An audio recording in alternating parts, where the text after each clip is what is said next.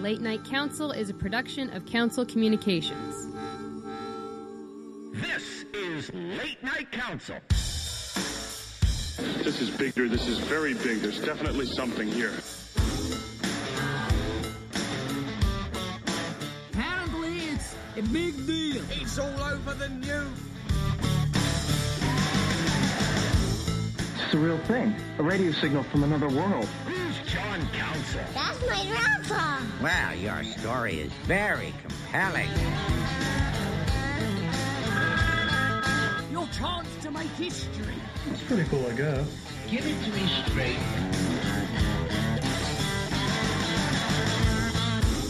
John, you're in charge. Are you ready to go? Are you ready to straighten out the, the world with me? Are you ready to have all the problems of the world solved by 11 or triple your money back, folks? Thanks for tuning in. 343 743.90 if you want to get in on this. It, uh, it's very caller driven. We don't get a lot of calls, okay, but you know, calls are more important than a lot of things, most things on this program, okay? And uh, if you've got something substantial to say and uh, you want to kind of use this platform, uh, or you want to argue with me, or you want to tell me how you know how right I am, or you know how right you are, uh, three four three seven hundred forty three ninety is uh, the Capital Region line. It's a late night council. It's Ask the Pastor. We're going till eleven o'clock, taking calls and uh, talking about a lot of stuff. Talk. We're going to get to everything I want to get to. I'm pretty sure.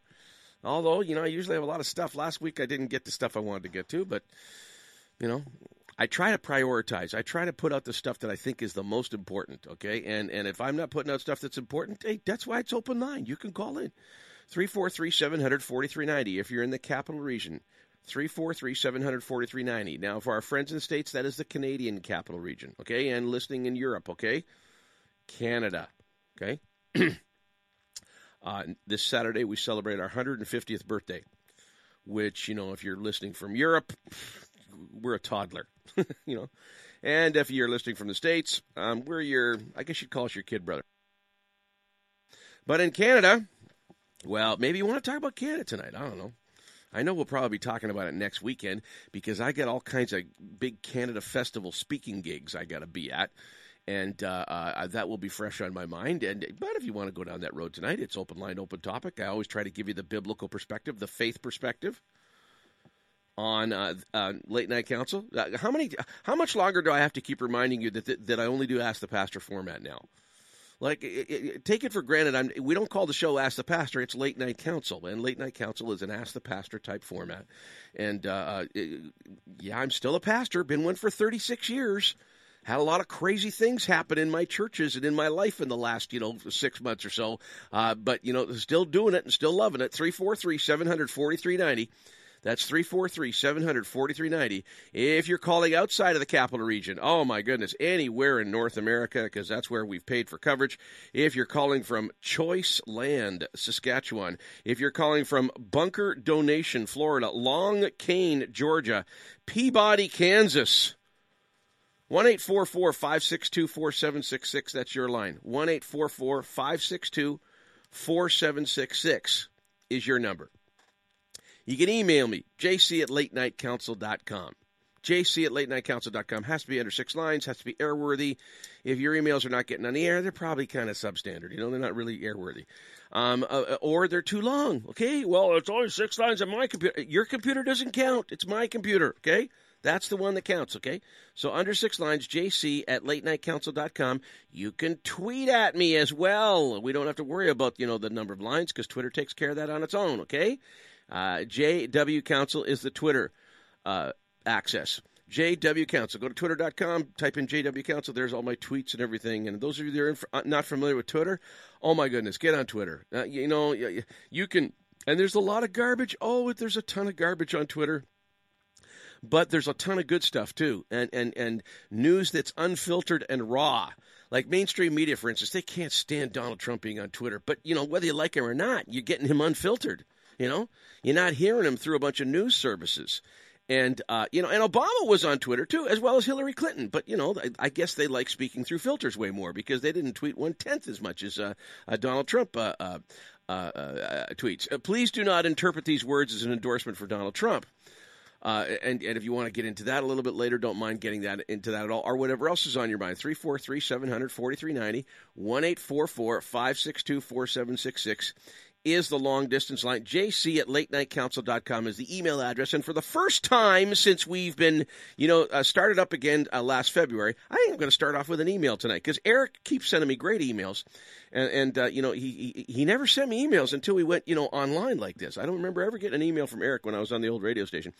And uh, um, and what he's talking about here, I have heard, but I've not seen the program. Well, here's the email. Just watched a documentary movie on Netflix called "Is Genesis History." Now, Eric, I've got Netflix, and my wife and daughter that live with me here. Okay, there's a lot of stuff we like watching on Netflix. I, I, you know, I've really gotten into. I've gotten into the Sherlock TV series with uh, Benedict Cumberbatch. I'm, I'm enjoying that, I, and I never watch TV.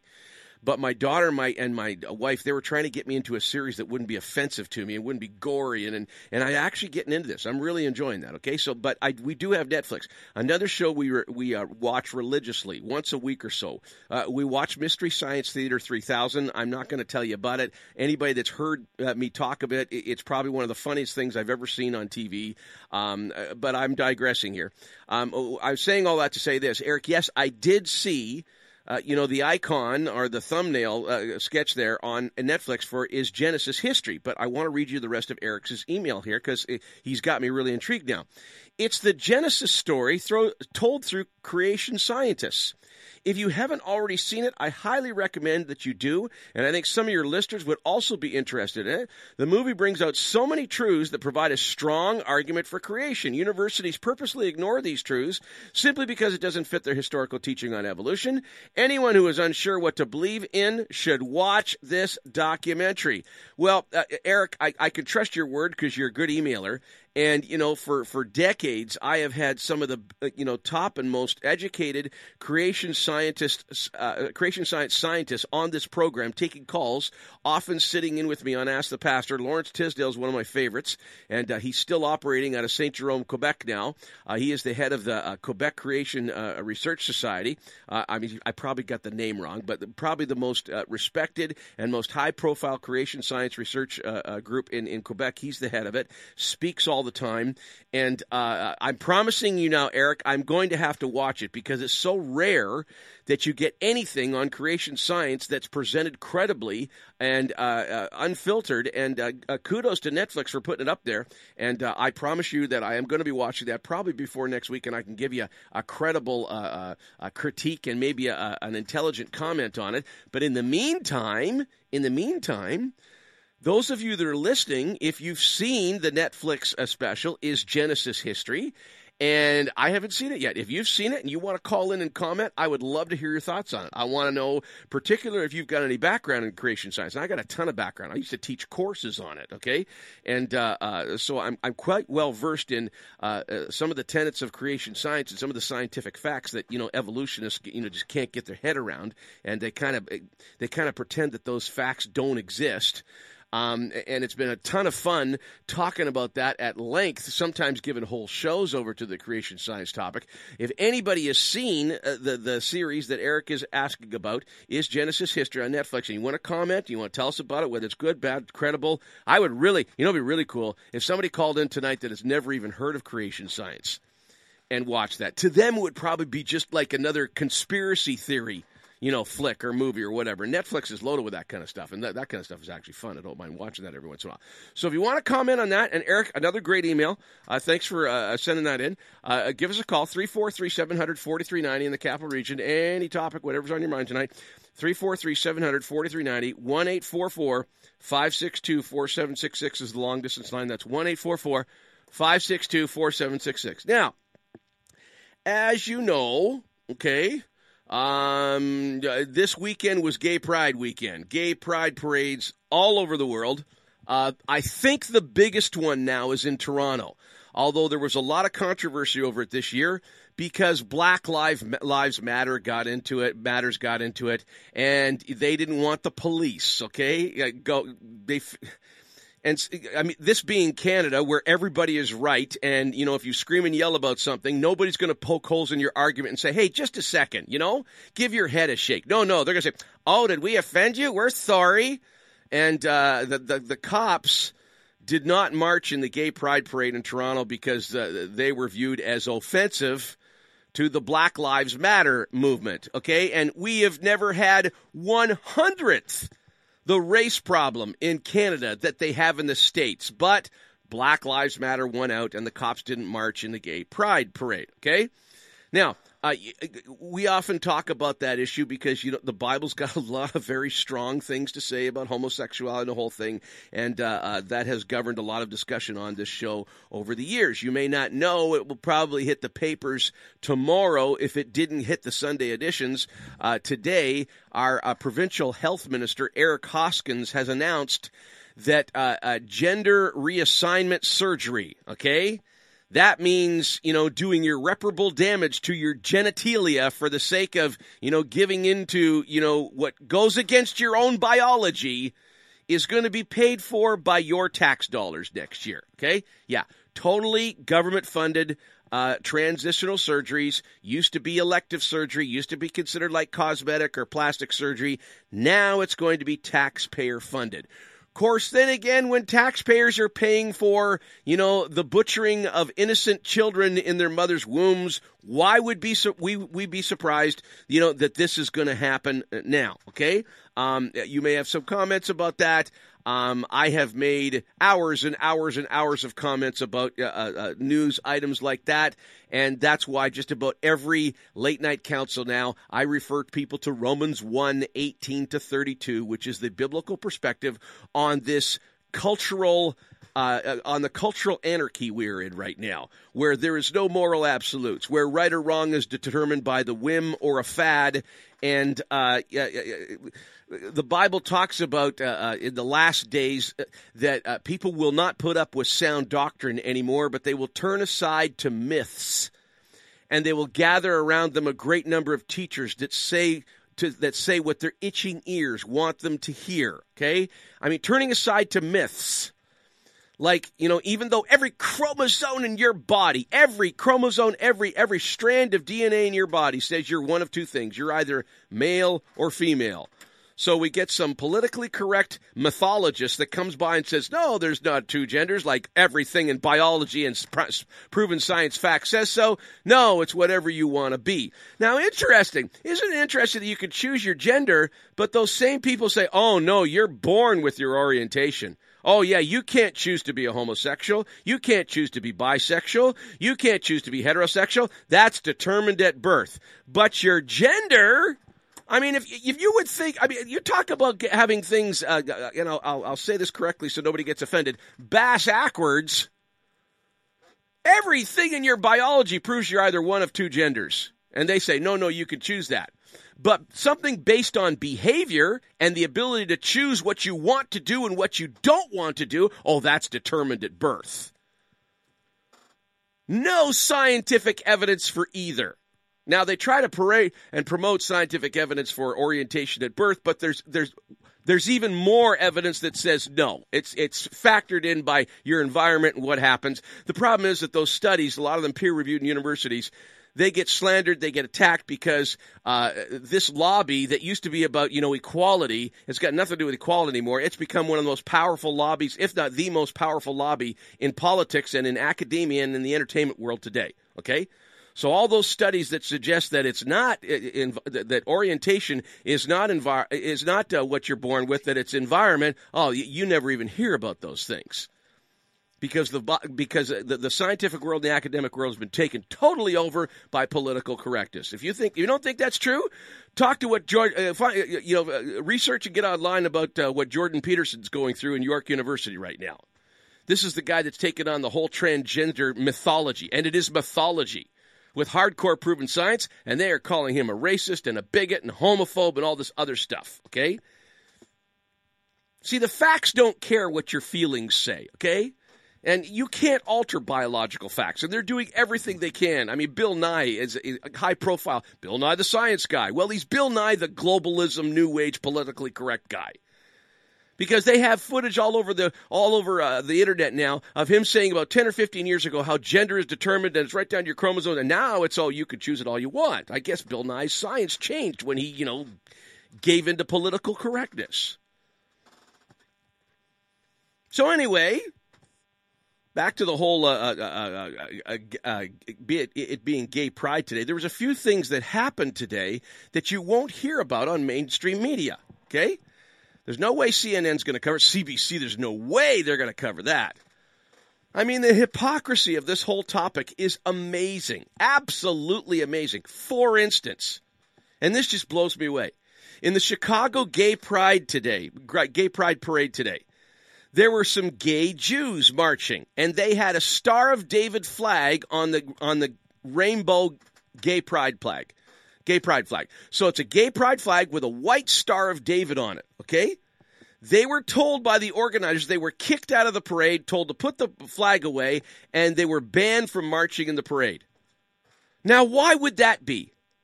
Now, just think why would that be? Tel Aviv, Tel Aviv, which is the secular capital of Israel, Tel Aviv is the only city in the Middle East that has a gay pride parade, and it's one of the biggest in Europe, okay? Gay rights in Israel, it's the only country in the, no other country, not even Lebanon or even Jordan, which aren't as, you know, extremely uh, uh, Islamic, uh, you know, uh, uh, they have nowhere near the gay rights that Israel has, okay? But because the gay lobby is is dominated by by the political left and the political left love the infiltration of radical Islam into North America. They got an anti-semitic bend to them. At the core and I'm not saying all gays are anti-semitic but in the gay lobby the organizers of the gay pride parade I mean blatantly anti-semitic. The only country in the Middle East that has a gay pride parade and they are banned from marching because the political left are married to radical Islam in North America. It's mind blowing. I mean, I can't. And, and the fact that mainstream media won't even report this and sweeps it under the rug shows you how hypocritical and how deceptive and how how uh, it, it's outright it's outright lies that are perpetrated from mainstream media on the on the true nature and the core of what so-called gay rights are all about. They're not gay rights at all. It's a political movement that wants to stamp out all dissent and it wants to imprison and wants to incarcerate and maybe even execute anybody that thinks and believes uh, uh, that, that, you know there, there might be something wrong with it. Are you listening, Christians? Okay, because we're the main target. Now, now, if you're just a nominal Christian and you're one of these politicians that say it's a you know it's a personal thing and I don't talk about it in public, then you got nothing to be afraid of. But if you are a serious follower of Jesus Christ and you take His words literally, like loving God with all your heart, soul, and mind, like loving your neighbor as yourself, okay, like being somebody that's honest and doesn't lie, that doesn't mess around on their spouse. Like if you're serious to that degree, you're a target of that that lobby in Houston. Houston for their gay pride parade today. They were proud of the fact that they have squad cars now that are decorated in gay pride colors. You know, gay pride, gay pride. Now, it's interesting in the United States that you can put gay pride all over the cop cars, but in Montgomery, Alabama, they tried to put a Bible verse on their cars. Okay, now what Bible verse was it? Was it calling out homosexuality? No, it was Matthew 5 9. You know what that says? Blessed are the peacemakers, for they shall be called the sons of God and they wanted to put that Bible verse on their cars to honor their comrades that had been killed in the line of action. But the governing authorities, under a pressure from you know these groups, said no, that's unconstitutional. They could support something that we as Christians believe is sin and promote it, okay? But a Bible verse, oh no, you know that honors people who are you know that laid down their lives that, that lay down their lives in the effort of keeping peace? No, no, no. That's unconstitutional. That's how messed up our world is becoming. Okay? That's how that's how crazy it's become. Kind of sick, eh? 343 743 Hey, maybe it isn't. I don't know. You tell me, okay? You tell me what you think is right or wrong, what you agree with, what you disagree with. 343 700 4390 in the capital region. That's 343 700 4390. If you're calling outside of the capital region and, uh, you know, from far away places and, you know, like, like, I don't know. I don't think with, I don't think the one eight hundred line goes to the planet Venus, but it goes to it goes to Hitchcock uh, it goes to Hitchcock, Saskatchewan. If you're calling from there, okay, one eight four four five six two four seven six six. That's one eight four four five six two four seven six six. Three four three seven hundred forty three ninety. Couple important messages. Oh, I got some cool tunes to throw at you tonight, too. Okay? It's always a good time on Late Night Council. That's why you're tuned in, right? Well, you got to do your homework. You got to tell a few more people about what's going on here as well, okay? Because, you know, I mean, you're our advertising right there. You're our promo people. You know, you're not just listeners. You know, hopefully, you're partners with us as well. Right back after this. Stay with us.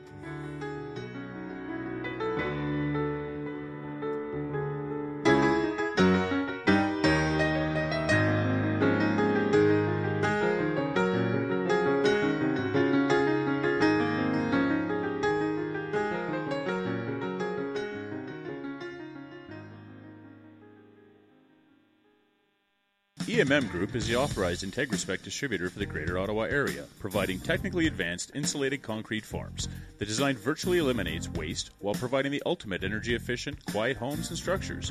With over 40 years' experience in the concrete industry, EMM offers the best product to homeowners and contractors. Canadian made IntegraSpec is now being used worldwide. More info can be found at IntegraSpec.com. Don't consider building any other way. Call your ICF specialist 613 835 2600.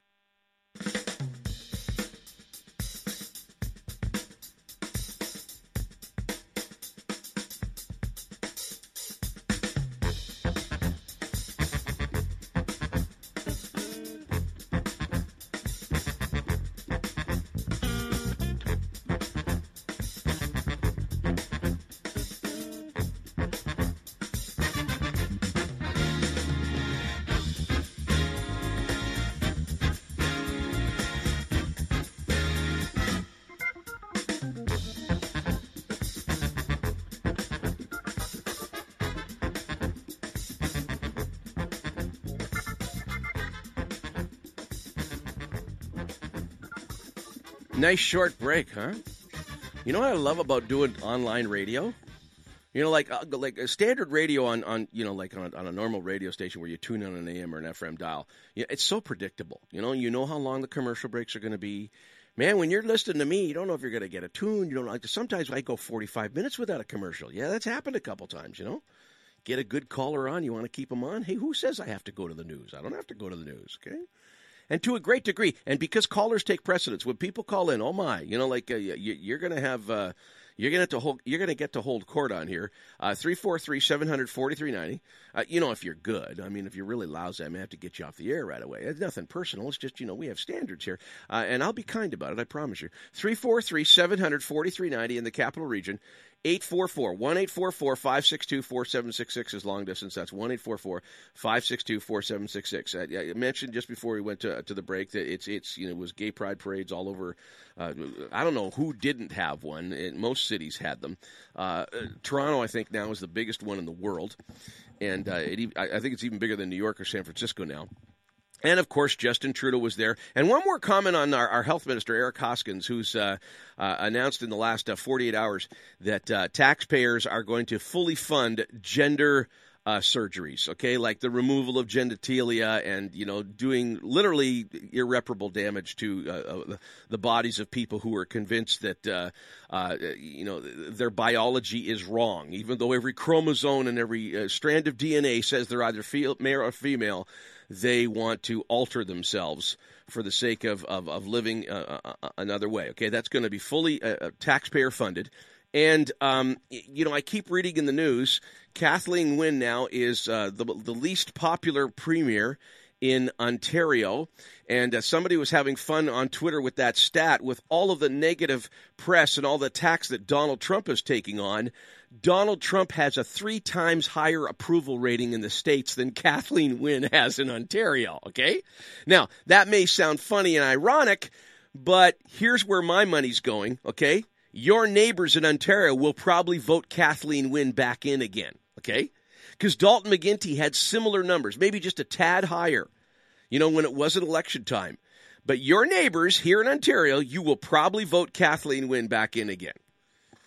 And I, I mean, I, have said for years, and I know this is asked the Pastor, okay, but I've said for years, what is more dangerous than a corrupt, inept politician? What's worse than that? What's more dangerous than that? The people that vote them in. And that's who Ontario wants. And it was quite clear what she was going to do. And if anybody examined her track record, she's not surprising anybody what she does and what she's continuing to do. Now, Justin Trudeau, of course, he loves these gay pride parades, man. He wouldn't miss them for the world. He is front line and center. He loves it. But even he did something. I mean, this guy amazes me with you know the, the, the decisions that he makes, okay, and how the media protects him, okay. He was wearing, you know, he's noted for his crazy socks. I mean, all the serious. If you if you looked at the Paris Agreement and and the you know uh, recent meetings in, in in in Europe, I mean, uh, he looks goofy next to the leaders of the world because he loves you know he thinks he's being cute, okay? But he wore a pair of rainbow socks, of course, to the gay pride parade. But during a ceremony, he was sitting down, he was able to cross his legs, and people got a closer look at those rainbow socks, and they weren't just you know celebrating gay pride they were rainbow socks, but inscribed on them was was Islamic writing, okay, Arabic writing, and quotes from the Quran about Ramadan. And I'm looking at this, and of course, some of the comments on Twitter, I don't want to repeat them because you know they're not for you know a, a family listening, okay. But as far as them holding him and holding him to account for this, I can't believe the organizers of the gay pride, uh, you, you, know, uh, uh, uh, organizations. I can't believe they didn't. Well, I know why they don't rake him over the coals because you know he's a he's a useful puppet to them. But this guy is got on his socks, you know, Arabic writing and when you think about it, in Saudi Arabia and most other Muslim led countries, homosexuality is punishable by death. Okay? I mean, the hypocrisy of this man flaunting Arabic socks, okay? Quotes from the Quran when we know what, you know, Islamic led countries do and where their stand is on homosexuality, even so called moderately led Islamic countries, like, for instance, Malaysia and Indonesia, which are considered moderate Muslim uh, states, homosexuality is illegal in those countries. In a lot of countries, in most of them, in most of the Islamic led countries, it's punishable by death. So, what blows me away is the hypocrisy that he can get away with doing that at a gay pride parade, and the gay pride organizers, they don't hold him to account. Hey, don't you think you could have, you know, wore a different pair of socks? I mean, that is the that is the outright hypocrisy and lunacy of this whole you know left wing progressive moment. Now, what am I bringing on Ask the Pastor for? Because people who believe the Bible that homosexuality is sin, they hate our guts. They want us. They want us at the very least. They want our churches shut down. They want the tax exempt status of Bible believing Christians in their churches. They want that removed, even though Bible believing Christians make up by far and away the biggest volunteer forces in the on the continent. I was just reading a stat a couple weeks ago, and and you know, like the progressive movement, that like they can't stand, you know, the, those churchy types in the United States. Even though, even though the United States pays for, listen to this, and this is fact, you can look it up. The United States pays for 90% of all charitable donations. All charitable donations in the world, 90% of them come from the States. And I'm not just talking church donations. I'm talking Oxfam, World Vision, Red Cross, uh, you know, relief funds, Care International. 90% of all charitable donations come from the United States. And at the core of that, at the core of that donor base, are Bible believing Christians. They make up the whopping majority of them. But no, no, no, we want to shut these people down. You know why? Even though we outdo every other UN, every other progressive leftist organization when it comes to feeding the poor, building hospitals, digging wells in third world countries, building schools, even though we lead the world in that, we don't happen to agree with their views on sexuality. So instead of having an intelligent debate where, you know, we respect each other's opinions, instead of having freedom of religion and freedom of speech, no, no, no, no. We're going to reclassify what you say as hate speech. We can say anything we want against you people. We can call you Christo- we can call you Islamophobes, we can call you homophobes, we can accuse you in human rights courts, and you don't even have to be pro- you don't you're not even uh, uh, innocent until proven guilty. We can cost you hundreds of thousands of dollars. We can shut businesses down because we're in control. It's got nothing to do with equal rights. It's got everything to do with shutting down anybody that doesn't agree with us. How do you like that for freedom? How do you like that for liberty? How do you like that for so called democracy? Don't think so. But like I said, you know, these nominal Christians that kind of use it to get votes like so many politicians, they don't have anything to fear because they're not really practicing their faith anyway. You know, it's a means to an end for them. I'm only talking to people who read the Bible and they say, "Hey, you know, that's that's pretty powerful stuff." I think I need to check into that. Maybe check it out a little more. You're a target. You're a target. 343 700 4390. I'm just getting warmed up. Haven't got any calls yet. It'll get even better when the calls come in. 343 700 4390 in the capital region. 1 562 4766 is the long distance line. That's 1 562 4766. I got I get so much important stuff I got to get to tonight. Oh my goodness. So and we're going to we're going to get to it. I promise you, okay? Got an important info break. Got some special tunes I want to pay for you, play for you that are appropriate to what we're talking about tonight. And and who knows, I may have a tune to play, you know, but whatever you want to talk about. But I won't know until you call in. JC at late night latenightcouncil.com is email. JW Council is Twitter. Right back after this. Stay with us. You tell it to your children as you tuck them into bed. And if you know a wonderful secret, just tell it to your friends. Tell them that a lifetime filled with Jesus is like a street that never Sing that sweet, sweet song of salvation and let your laughter fill the air. Sing that sweet, sweet song of salvation and tell the people everywhere. Sing that sweet, sweet song of salvation to every man, every nation.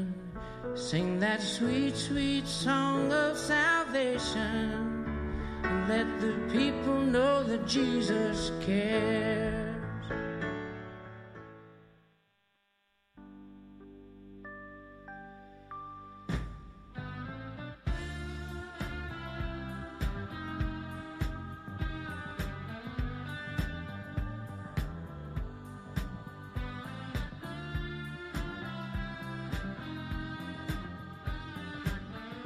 So I'm reloading and taking a much needed break with this here pre recorded message. You can get a line right now while I'm doing that. 343 700 4390. That's 343 700 4390. That's uh, the Capital Region line. That's Ottawa, Gatineau, and close by. If you live far away, the toll free line all across North America. 1 844 LNC is on. That's 1 844 562 4766. 1 844 562 4766. Our call service is automated.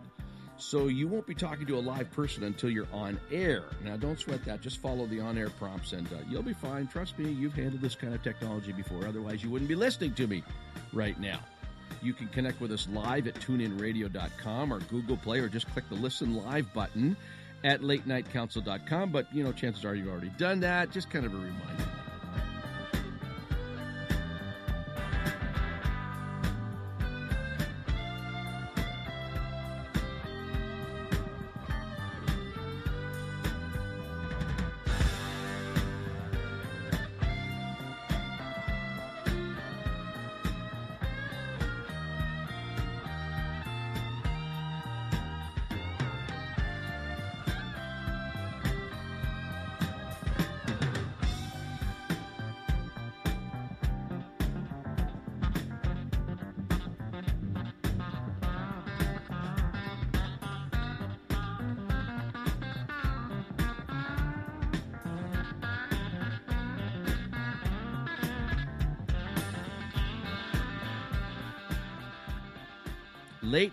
Council does not exist without advertisers. So if you want to buy time, email me at jc at latenightcouncil.com. And the rates are so cheap because, you know, we're just relaunching and getting things going again. You are going to absolutely love the rates. And of course, your feedback is always welcome. Tell us what you like, tell us what you don't like. And thanks for tuning in. We're back live in just a few seconds. So hang in there.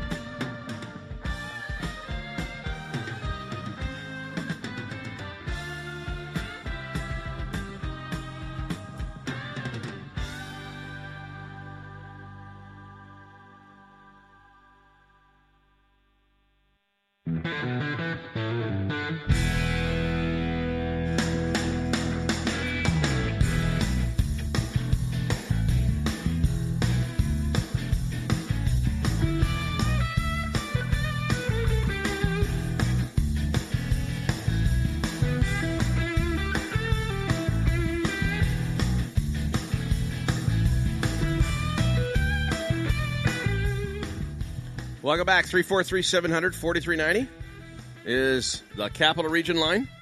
343 700 4390. Ottawa, Gatineau, and all points in and around. Outside the 613 and 343 area codes, 1 8 and 819. Uh, 1 844 562 4766 is your number. That's 1 844 562 4766.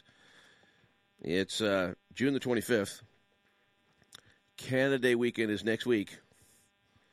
And the newspapers have been warning us. Do you drink? Do you like drinking? Do you, do do you like that adult, those adult beverages? Do you like to pop a few pops? I, I don't drink alcohol. I, I, I can out party anybody without it. Okay? In fact, I, I am a party. In fact, the party doesn't start until I get there. That's not ego. It's just I have a lot of fun living. I attribute it to, um, you know, when you got Christ in your life, there's a fantastic scripture that some of you Christian types, you may have heard it before. It says, Where the Spirit of the Lord is, there is liberty. Lots of translations it says, Where the Spirit of the Lord there is, is there is freedom. The Greek word there is eleutheria. And eleutheria, yeah, it does denote freedom, it does denote liberty, but we have a word in the English language that is much closer to the original Greek, that eleutheria word, than even liberty or freedom.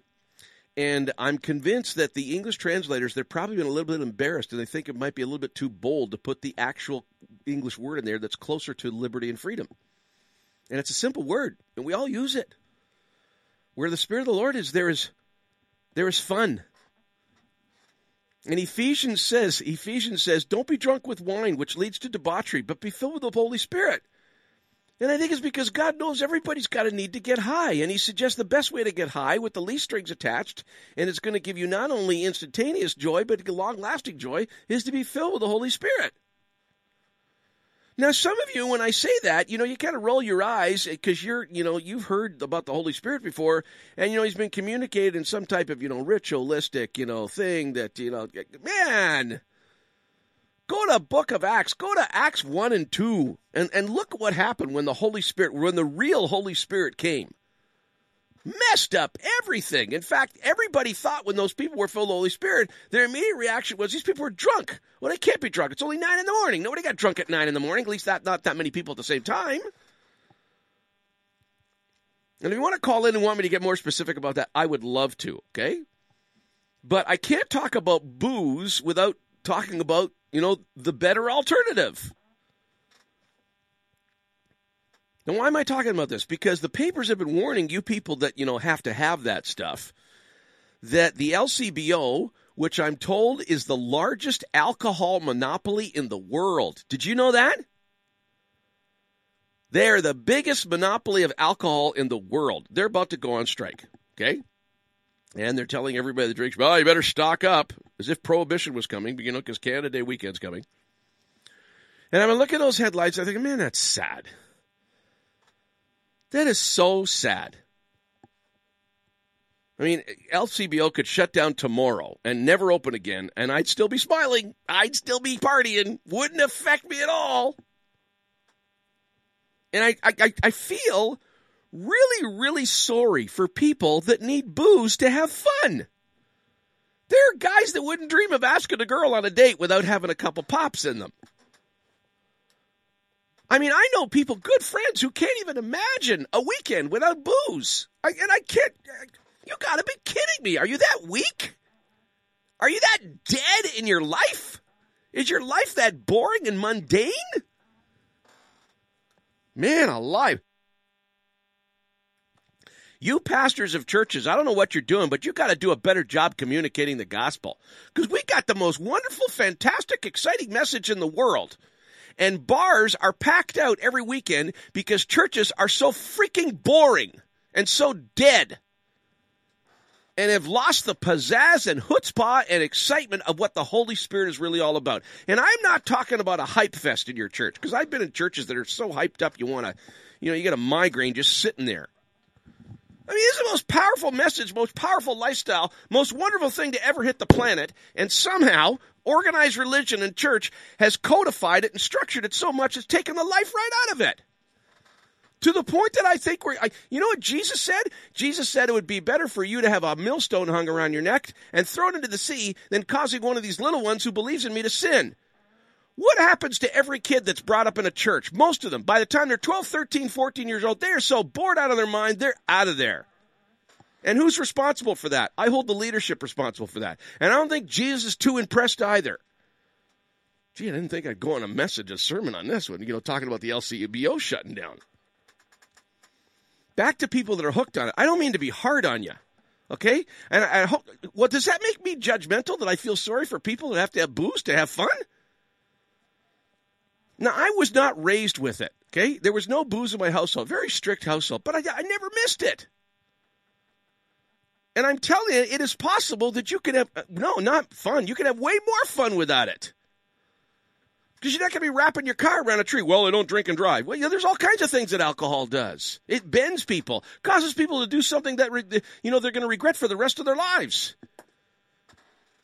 Over 80% of all violent crime, alcohol's involved, involved somehow. Go on YouTube and watch all the funny videos of people doing stupid, embarrassing things because they got a few pops in them. Well, I drink responsibly. Well, you know, good for you. That's fine. You know, I don't have to worry about drinking responsibly. Last time I checked, iced tea is not going to, you know, push you over the edge. Hey, whatever, why am I talking on this? Because whatever you're mastered by, here's the biblical perspective. Whatever you're mastered by, that's your God. Whatever you can't live without, that's your God. Well, I don't have any God. Hey, listen, you can't get away from the fact that you worship something. We all, uh, you know, uh, something captures our heart, something grabs us. And that's why the Bible says, here's Paul writing in, in Corinthians, I have the right to do anything. This is 1 Corinthians 6.12, if you want to look it up. I have the right to do anything, you say, but not everything is beneficial. I have the right to do anything, but I will not be mastered by anything. That's a good thing when you can say, when you can say, and other people say it about you. It's not just you thinking that you're not mastered by anything. When you could really say, I'm not mastered by anything. Everybody's mastered by something. I would suggest you be mastered by the person who loves you more than anybody, who can bring you more thrills than anything who knows the desires of your heart better than you do and knows how to fulfill them better than you do. Why do you think Jesus said, the thief, the thief comes to steal and to kill and to destroy? But I, I have come that you might live life and live it to the full. And that's what he's all about. I had a church full of people this morning that know what that's all about. More Canadians. This is in Postmedia. Okay, Postmedia owns National Post, and I guess they own uh, the Sun chain now too. This is dated June 22nd. It's only three days old. More Canadians were hospitalized due to alcohol than for heart attacks last year. Did you hear that? More this is not the states now. More Canadians going to the hospital because of alcohol-related incidents than heart attacks, according to a new report from the Canadian Institute of Health Information. In 2015 2016, about 77,000 hospitalizations in Canada were entirely caused by alcohol, compared with about 75,000 heart attacks. First time in Canadian history this has happened. More people hospitalized because of alcohol than heart attacks. It is also costly, with economic costs estimated at more than $14 billion in 2002. That's 15 years ago, so you know it's gone way up since then with economic costs estimated more than 14 billion in 2002, 3.3 billion of which were direct health costs, according to the report titled "Alcohol Harm in Canada." Hospitalization rates due to alcohol for mental, physical conditions ranging from alcohol withdrawal to cirrhosis of the liver and acute pancreatitis vary across the country. Remote, rural, and northern regions have the highest rates. This is this is a real problem. And it's on the rise too. But, you know, the government that you elected, the government that you elected, you know, they're way more interested in their in promoting their religion, you know? What's their religion? I never knew there was a religion. Oh, come on, folks. They just don't call it that. Their whole religion is the planet. They all worship the planet. Oh, gotta save the planet, gotta save the planet. Gotta have Earth Day to commemorate saving the planet. The planet's gonna die if we don't save it. We, oh, well, what should we do? What should we do? We're gonna die. Well, give us money. Give us money. Give us more of your money. Because if you give us money, we'll put it into technologies that would never survive without our help, and we're going to save the planet. They haven't proved anything that they can save the planet. They haven't even proved that the planet's dying yet. But that's their religion, you see? They believe that by faith. And religious faith has taken over most governments in Western culture now. This whole worship of the planet. Romans 1, 18 to 32 again, it describes worshiping the created things instead of the creator. Why could they be so foolish? Because God turned their brains off. That's exactly, it doesn't use that exact words, but that's what it says. The exact wording is, since they thought it ought not, since they thought it not profitable to retain the knowledge of God, God gave them over to a depraved mind to do what ought, ought to be done. What does, what does that mean when God turns you over to a depraved mind? He turns your brains off.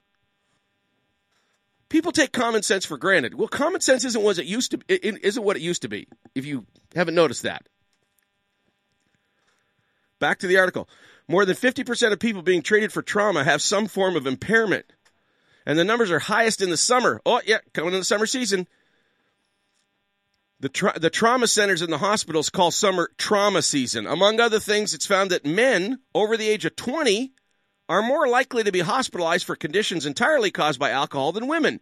These gender differences mirror drinking patterns. Among children, now this is interesting. So if you're a male and over 20, you drink more than females, but amongst children between the ages of 10 to 19, girls are more hospitalized than guys are. So problem drinking is, is worse for females the younger they are. I would suggest it's an epidemic. I would. $14 billion it cost in medical, uh, that's for 2002. That's 15 years ago. With the way medical costs have gone up, that's probably at least doubled by now. The $30 billion. And what are your leaders more concerned about? Oh, we got to take more carbon taxes from you. You know, we got to save the planet, save the planet. I, I, know that, you know, even if we mobilized our entire industrial complex in Canada, we wouldn't affect the climate even 1%. But and we can't get water, you know, to our native reserves, and we got you know kids sniffing glue, and we got sociological problems, particularly in rural areas amongst natives, like you wouldn't believe. But we got to save the planet because it's more important. Romans 1, 18 to 32 also says, professing to be wise, they became fools. Now, there's not a lot of people that can declare a person a fool, except, you know, the one being who's smarter than anybody else in the universe. I think he's pretty authoritative on that topic. I would suggest much more authoritative than me as well. I got to catch my breath. Got a good tune for you. Haven't played this tune on the air. Oh, it could be four or five years. I think it's appropriate. Listen to the lyrics. You'll know why. Why don't you look into Jesus? He's got the answer.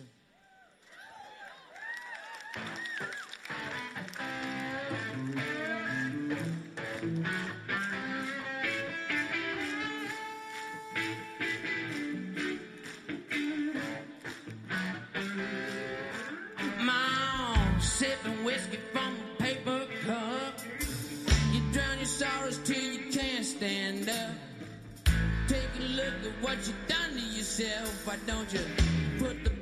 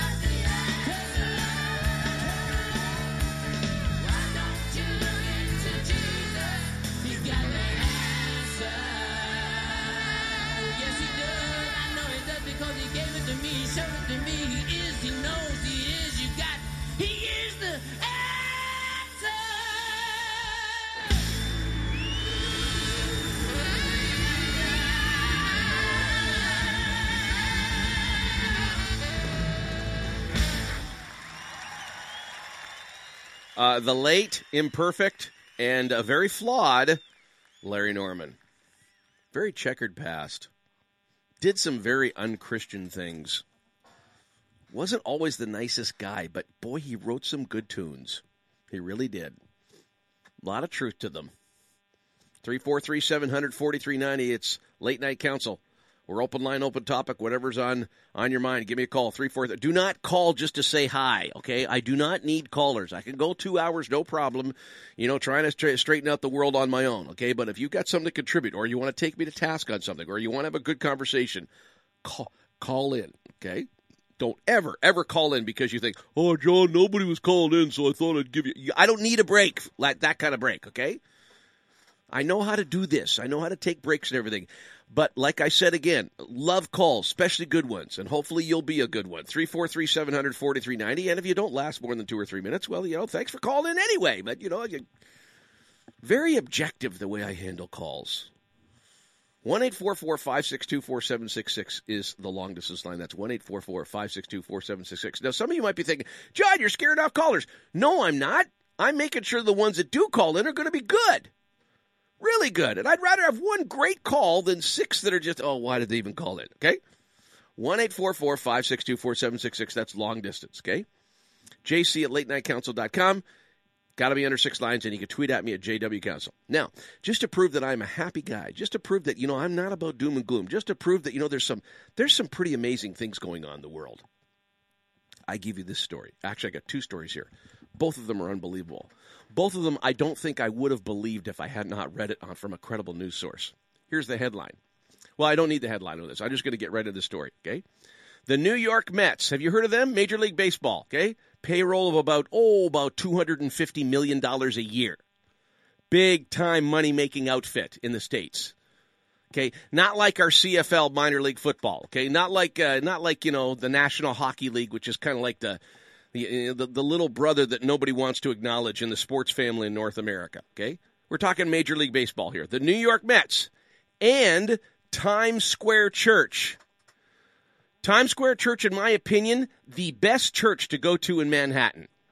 There is not another church in the, as far as I'm concerned, in New York State. No, there's not another church on the east coast of North America that, in my opinion, is doing a better job of what a church should be than Times Square Church. That's the church that was founded by David Wilkerson.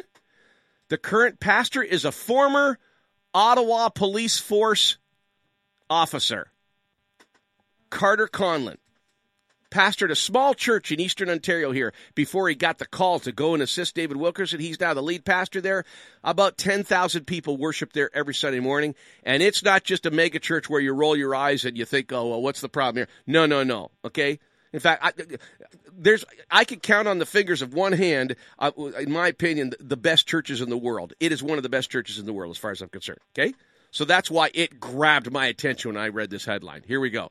The New York Mets and Times Square Church will come together at Citi Field, listen to this, for Faith Day, a day of baseball followed by an evangelistic praise and worship service featuring testimonies from New York Mets players.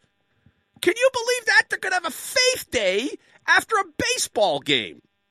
Immediately following the Mets versus Dodgers game on August the 5th, Major League Baseball and Times Square Church are inviting fans to join them at Citi Field for a worship service. Held by the church, a faith based message will be delivered by the senior pastor of Times Square Church, Carter Conlon. Carter Conlon came and preached at our 100th anniversary when I was on staff at Bethel Pentecostal Church here in Ottawa. Okay? According to MajorLeagueBaseball.com, MLB.com, the Christian service will begin approximately 20 minutes after the final out of the game. It's being heavily promoted in Manhattan and all through the, the, the you know the Mets uh, fan base. Stadium officials will then encourage guests to move to the field level on the third base side for the service. On the day of the game, Carter Conlon has been invited by the New York Mets to throw the he gets to throw out the opening pitch. Additionally, the church revealed on its site that the major league team will be presenting a check to Times Square Church on behalf of the 100 churches affiliated with Feed New York to assist in food distribution programs.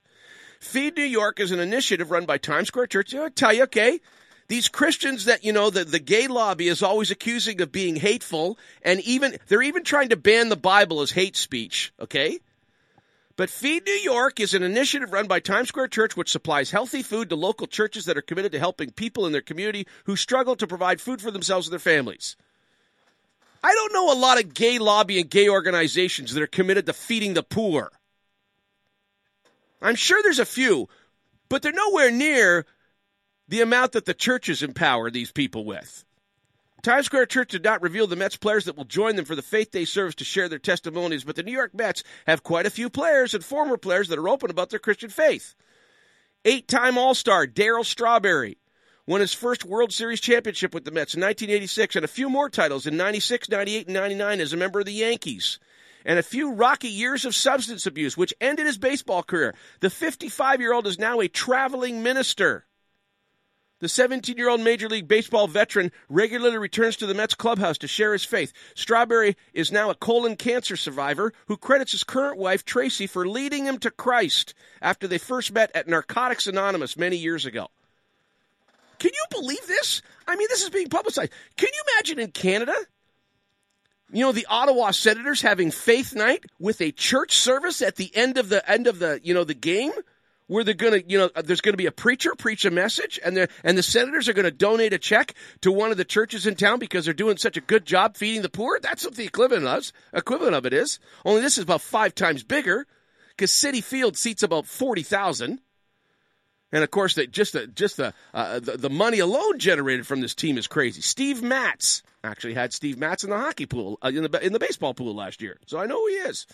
Steven Matz also played in the 2015 World Series alongside Daniel Murphy, who's with the uh, Washington Nationals. And although just a rookie at the time, he was given the opportunity to pitch for a World Series game. The New York native is also a Christian and has shared about his Christianity. He told BreatheCast in 2015 that Major League Baseball does an awesome job for people of faith. What do you know about that? Matt shared that each team, majors and minor, have a baseball chapel and a chaplain. I was once the chaplain of the St. Catharines Blue Jays, which was the A team for the Blue Jays back in the 80s. In fact, I was the chaplain the only year that they won the New York Penn Championship. Quite proud of that. Matz revealed that he and some of the other Mets players pile in in, into the uh, chapel service every time there's a service. We learn so much. It's a blessing to have that to help guys through the course of a baseball year. Explain. Tim Tebow, everybody's heard about Tim Tebow, on the other hand, has a different story. Now in the minor, minor leagues himself, the former NFL quarterback turned baseball player has also put his faith on display after praying over a fan who had a seizure while playing for the New York Mets minor league team. In other words, a fan was having a seizure, went over and prayed for the guy, and I guess the guy was okay. But that blows me away. Can you believe that? Now, this is not the only story, okay? That's the New York Mets. This is not just an isolated thing. Here comes the next one, okay? And I'm going over time, but who cares? I own the station, okay? The St. Louis Cardinals Major League Baseball team is sticking by its decision to invite former All-Star Lance Berkman, Berkman, sorry, to share his faith at Busch Stadium's upcoming Christian Day. So you got Faith Day at Citi Field at Busch Stadium. They got a Christian Day. Can you believe that? A move that, of course, angered the LGBT community because of the Sluggers' opposition to transgender bathroom ordinance defeated two years ago in Houston. The Cardinals faced backla- a backlash after it was announced that Berkman had a an accomplished first baseman who played two seasons and won a World Series with the Cardinals in 2011 would be headlining their annual Christian Day. This is an annual thing that they do here. This year's Christian Day is scheduled for July the 30th when the Cardinals take on the Arizona Diamondbacks at 115 and will feature a post-game speech by Berkman, a devout Christian who frequently writes about his Christian faith in submissions published by a, a, a circular called The Increase. Berkman, a Texas native who played parts of 12 seasons with the Houston Astros, drew the ire of the LGBT community, community in 2015 after he appeared in an advertisement opposing a non discrimination ordinance that allowed transgender individuals to use bathrooms consistent with their gender identity. Berkman, Berkman's ad came at a time when the ordinance, which was supported by the city's former mayor, was up for a referendum and was later struck down by Houston voters that September. Following the Cardinals' announcement that Berkman would be a keynote speaker on Christian Day 2017, the pro LGBT Pride Center of St. Louis criticized the MLB team for giving Berkman a public platform and accused him of committing demeaning actions towards the LGBT community. This all this guy does is disagree with them. That's all he does, and they want him shut down. I, it's, it's sorry, my commentary here. Uh, to me, that's fascist. Pride St. Louis. Here's the article. Here's what they sent to the Cardinals. Pride St. Louis is disappointed by the decision of the St. Louis Cardinals to provide a public platform for Berkman, an individual whose words and actions towards the LGBTQ plus are divisive and demeaning. The group's vi- the group via coach uh, via co-chair Landon Brownfield said in a statement issued to Outsports.com, "We know that the Cardinals can do better, and we want to extend an offer to help them by co-organizing their official LGBT Pride Night at Busch Stadiums. Let's work together to promote love, diversity, inclusion." In response, listen to this. In response to the LGBT's complaint, the Cardinals defended inviting Berkman to share his faith in a statement of their own. Here it comes. The Cardinals have hosted a Christian Day at the ballpark for nearly three decades. I had no idea. This is the first time I've ever heard of it. I think it's amazing. The post game event usually features a well known keynote speaker, often a former Cardinal or professional athlete, who talks about his or her experience of being a practicing Christian in the public arena. The team statement reads Lance Berkman participated in Christian Day when he was a Cardinal player, and we will welcome him back this year to discuss his faith. As an organization, the Cardinals have always been committed to bringing like minded groups together to share in the unifying experience of Cardinals baseball. We are an inclusive organization with a social responsibility to be welcoming to all types of people and organizations. We continue to try and reach out to every part of our community and have hosted a variety of theme nights, including Christian Day, Jewish Community Night, Catholic Family Night, Bosnian Heritage Night, Fiesta Cardinals, and many others. The team also announced in a statement it now plans to host its first LGBT Pride Night on some point this season. Now, listen to this. We are excited to announce that we will be hosting our first Pride Night later this season. Details to follow shortly, which will bring members of the LGBT community together to enjoy Cardinals baseball. The statement. Look, these people are even willing, the Cardinals are even willing to give them their own Pride Night, but that's not enough. This lobby that is filled with hate, they don't want equality. They want anybody that disagrees with them shut down and a lot worse done to them than just being shut down. This is a glaring example of it right here. But I want to end this story in a positive. Can you believe that? I mean, I think it's amazing. I think it's amazing. The New York Mets and the, and the St. Louis Cardinals, the St. Louis Cardinals have an annual Christian Day. Can you imagine the Toronto Maple Leafs doing that? The Montreal Canadiens, the Ottawa Senators? Actually, I could imagine the Winnipeg Jets doing it because the Christian community in Winnipeg is pretty strong. Edmonton, I could see him do it in Edmonton and Calgary too. Those three cities, I could see that happening. But the Vancouver Canucks, oh my goodness, over Gary Bettman's dead body, over Brian Burke's dead body, they would never have that. I was quite impressed. Are you? Give me a call. Either way, 343 700 4390. That's 343 700 4390. 1 844 562 4766 is the long distance line. That's 1 844 562 4766. My goodness, I'm long overdue for a commercial break here. I got to make sure I keep my I keep my sponsors happy because they're you know they're almost actually they're more important than even phone callers. You know, so we're going to hear from them. A little bit of an information break and more stuff. You give me a call. You send me an email. Whatever's on your mind. We're right back after this. Stay with us.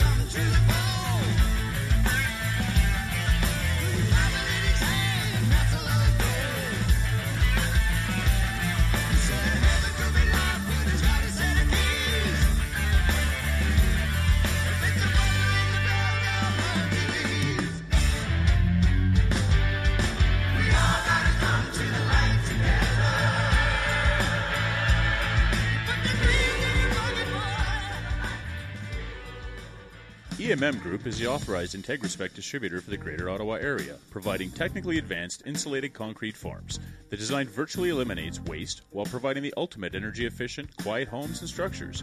With over 40 years' experience in the concrete industry, EMM offers the best product to homeowners and contractors. Canadian made IntegraSpec is now being used worldwide. More info can be found at IntegraSpec.com. Don't consider building any other way. Call your ICF specialist 613 835 2600.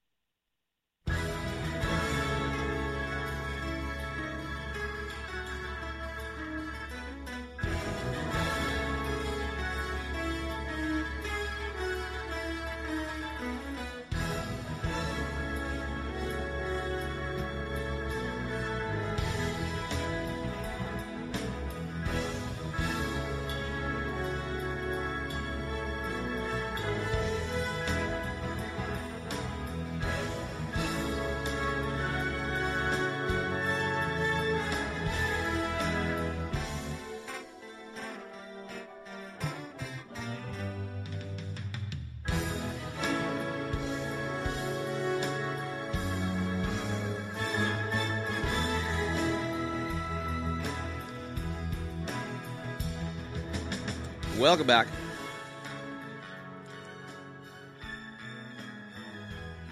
Three four three seven hundred forty three ninety in the capital region. That's three four three seven hundred. Excuse me, forty three ninety. One eight four four five six two four seven six six is the long distance line. That's one eight four four five six two four seven six six. I think I got Mike on the line. If I recognize the number, is this Mike? Hi, John. Is this Mike? yes. It's Mike. Mike. Okay, because you kind of put a voice on there, you know. Well, I know you said don't call in and say hi, John. Oh yeah, but you I can get a Mike. Mike, You you, can get a you can, me, you know. you can get away with anything here. You know Well- that. You know you're you're a good friend of the show. Just don't Um, don't I ruin your don't ruin your good track record. I'll do my best. Go- go Uh, for it. What's on your mind? things to talk about, but I, I wanted to uh, go back a number of weeks ago when I called in and we were talking about um, Jesus overturning the table, saying, "You turned my father's house into a den of thieves." hmm I liked your points. Um, in uh, John uh, 10, uh, the seventh verse, Jesus is uh, saying, Very truly I tell you that I am the gate for the sheep. All who have come before me are thieves and robbers, but the sheep have not listened to them. I am the gate. Whoever enters through me will be saved. They will come in and go out and find pasture. The thief comes only to steal and kill and destroy. I have come that they may have life and have it to the full. So again, referencing that line of, you know, you've turned my father's house into a den of thieves, he's clearly targeting the leaders of the church prior to his arrival. well, there was no church. Would also, there was no church. Sorry? He's talking about the religious Well, leaders. well, to the to the Israelites, Yeah. uh, to the Jews. Yeah, you got to make that distinction though, okay? Because there was no church before he started it. Well, yeah, okay. So It's the to religious the, to the faithful, to the believers. It's the religious leaders. Um, but and clearly, and I mean, again, you know, he was also referencing, uh, you know, Jeremiah, Isaiah, um, the prophets, where you know God warned them over and over again that if you don't turn back, if you don't start obeying the laws that I gave you the right way instead of twisting them and making them into your own thing, I'm going to punish you. So I, I think that too just do, that feeds into the what Jesus was saying. Because again, I've heard so many people turn the "you've turned my house into a den of thieves" into the buying and selling at the temple, um, which is not really, I don't think, what he was talking well, about. yeah, but that was going on. Oh yeah, yeah. But again, that was also from command that they were told to to do their tithe that way. So Mm-hmm. uh, I think that's sort of our modern interpretation, trying to Well, well, it's more than a modern interpretation, Mike. You can't get away from the fact that I mean we have historical record that, that people were being ripped off by those people in the temple as well. So that was going on. You can't Yeah. just you can't just throw out the uh, you call it a modern interpretation. It's not really a modern interpretation. You know, for for like as long as there's been commentators that have been able to go to the uh, the original Greek and study the context of, of you know what was going on there, you can't just throw that interpretation out there. Now, what you brought No, to the but- show but last week, what you brought to the re- show last week, Mike, was really really good. Okay, and I Well, want to hear remember more. though, because But Jesus you- but- started off with that. Before he says that, he says it was written or it is written. So Yeah, again, that- he is referencing the previous scriptures. I'm not doubting that, but that does not negate what was going on at the temple and what was widespread as well. Yeah. And I'm not disagreeing Um, with you. I just don't want you to No, no, throw I out get that it. whole, oh, it doesn't mean this, it means that. Well, you don't know that No, no. yet. But anyway, continue. Well, no, yeah, and that's why we got to be. That's why we always go back to the Bible itself because it's so easy to put a shine or a spin on something, or to miss a shine or spin that was there, and you know you kind of gloss over it. That's why you always have to keep going back and rereading and rereading. Or proof text Um, it, you know, to back up your own theories, too. People do that all the time. Yeah, that's true. Um, I, you had, over the last few weeks, I, I wasn't able to call in, but uh, you had some interesting topics you threw out there, and one of them was uh, Dr. Michael Brown, who I have a lot of respect for. He has good stuff. Once in a while, I disagree with a few things. And Well, uh, Mike, he you was- can't be right all the time, you know. no, no, I know. but uh, there, there was uh, he written an article. He, he was talking about uh, you know peaceful Muslims, peaceful Islam, and I was sort of thinking to myself, like, what the? It, it kind of depends on what you define as peaceful. Peaceful meaning they're not the ones that aren't blowing people up. Because I was sort of thinking, well, if they don't believe in, you know, this idea of reformer um, reformers within Islam if Christ is the only way, the truth, and the life, no one gets to the Father but through me, then it really is irrelevant what other book you're following. It is irrelevant what you know man-made system you come up with to follow. You are not following the Bible. You are following Antichrist because anything that is not following Christ is Antichrist. So I, I'm not too sure what. what Not that, disagreeing with anything you're saying there, Mike. And and I don't think uh, uh, Dr. Brown would either. But the fact No, is, no, I, he I spent he has spent on what he had written. he has spent more time with peace-loving Muslims. Probably, you know, he's probably sp- spent uh, a thousand times more time, and with and with a thousand more peace-loving Muslims than you or I have, and has had a ton of experience with them. And and they are his friends, and they are his comrades. And he desires more than anything that they come to faith in Christ. But in the process of him having that attitude towards them, he knows that they're peace-loving people. He knows that that, you know they're they're not part of uh, you know this uh, uh, this manifestation of violence against Christians that you see and Jews and other Muslims that we see a, an explosion of in, in, in, in the world today. Well, let me read this line because I, I was looking in Scripture and I uh, Second Corinthians six, um, line fourteen or starting at fourteen. Do not be yoked together with unbelievers. For what do righteousness and wickedness have in common? Or what fellowship can light have with darkness? What harmony is there between Christ and Belial? Or what does a believer have in common with an unbeliever? What agreement is there between the temple of God and, and idols? For we are the temple of the living God, as God has said. I will live with them and walk among them, and I will be their God, and they will be my people. And we know the rest of it. Um, so, So you know, I guess like, we should all build think it- I'm monasteries. I guess we should all build monasteries and not interact with anybody or form business partnerships with anybody because we're not supposed to be yoked. I think that's got a broad interpretation how you can interpret the word yoked. Okay? True, true, but I Because also if you're not in relationship with people, there's, a, there's a modern. I guess what I'm getting at is because we, especially here in Canada, we live in a very pluralistic society. This has become a new sort of a buzzword, or it's another way of saying multicultural, which is that there, we're not really. And again, this is dovetailing into another article you had thrown out there about a lady asking, you know, should we be a Christian nation? But again, No, she you know, never asked that question. We, She asked the question, did Jesus ever intend us to be? Does the Bible intend us to be a Christian? Yeah, nation? yeah. I think that's yeah, a good so- question. Um, well, then well, how would you reconcile it with this? Because to me, this is saying to us that while we're trying to get them to, uh, like obviously we want to spread the gospel to them, but there were also towns that Jesus shook the dust off his shoes and walked away from. Yeah, but that's that, that. He wasn't trying to Christianize them. He was trying to spread the gospel. They rejected the gospel. Okay.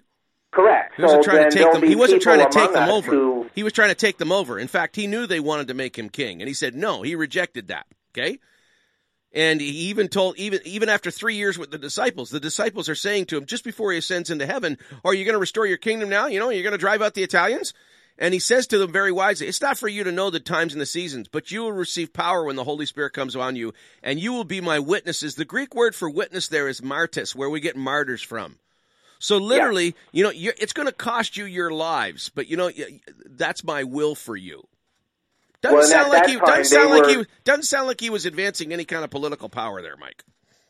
Well, I, what what they were wanting him to do was to to be a King David. They wanted him to be a military commander, but they were not changing themselves inside, which is why that I think which is the problem. That's because political so, I mean, power doesn't cause had, you because political power never changes you on the inside. True, but then the whole point of you know spreading the gospel if you change yourself and you become more christ-like if you start if you forsake your sin and start living the way the bible tells you to live then those other things are not going to be really a problem anymore. You're not going to be uh oh i don't know about that. to... those things are still a problem for me mike. How so? Well i find that you know i can't live this life outside of christ so I maintain as close a relationship with I, that I can with him. And I emphasize my relationship with him. And I promote the gospel of Christ. Okay? Because my salvation is not of works. It is it is by grace. The Bible, especially the New Testament, tells me how to live. You know, uh, not so that I will make it into heaven, not so that I'm going to change the world. It tells me how to live because it wants to minimize my scarring. It's not a formula for political takeover. I don't believe it is. I don't think it ever has been. In fact, uh, you know, God says to Job in the in Job, I think it's 33 or 34, he derisively and sarcastically says to him, "Do you think you could set up my kingdom on this earth?" And I think anybody that thinks that they could do that through political means, I think they're barking up the wrong tree. That's not going to happen until the only one that can is that is not corrupted by political power does it himself, and that's Christ. And right, but if I you're it's, living according to, if you're living according, so like if Christ is in you, then those fruits are coming out of you because you're going to be doing, you're going to be mirroring the way right. the Bible is te- and teaching. Jesus so said, whether you're striving to to live up to the Bible or whether you're just doing it naturally because you've got so much Christ in you, and Jesus, either way. And Jesus told Sorry? his followers, if you're doing it right, all men will hate you because of me. I don't think right, he was. well, I don't world, think he was giving them. I don't think he was giving them a platform of you know how to get elected. You know to their local city councils, and I got nothing against that. But that's not the answer. Okay. I know, for instance, so that's, not, think... that, that's not. I don't think that, that is not the answer to righteousness in the province of Ontario. The answer to righteousness in the province of Ontario is people understanding that their only hope is Jesus Christ. He comes into their life, turns them in from the inside out, and they start voting a little wiser and they're a lot well, less. Yeah, exactly. They're a lot. They're a lot less harder to fool. Well, yeah, that, exactly. I, I truly believe that the you know when I I've looked at things like propaganda by Edward Bernays and and I I you know it's amazing how effective it is. It's worked on all of us. It, there's probably nothing in our lives that it hasn't affected um, in some way, shape, or form. Um, but I, it, it appeals to your emotions. It doesn't appeal to your reason. If if okay, you okay, what appeals not, to my emotion? I have a feeling that if you were stronger in your faith, you would not be as persuaded by the pain or the pleasure, by by emotion, which is what it plays on to get you to do these different things. Well, there's nothing wrong with emotion. I mean, emotion's a good thing. It's what you do with it. I, I, I, I was kind of losing you a little bit there. Uh, what plays on your emotion and reason? What's the difference there? What was the, the, the difference you were trying to explain there?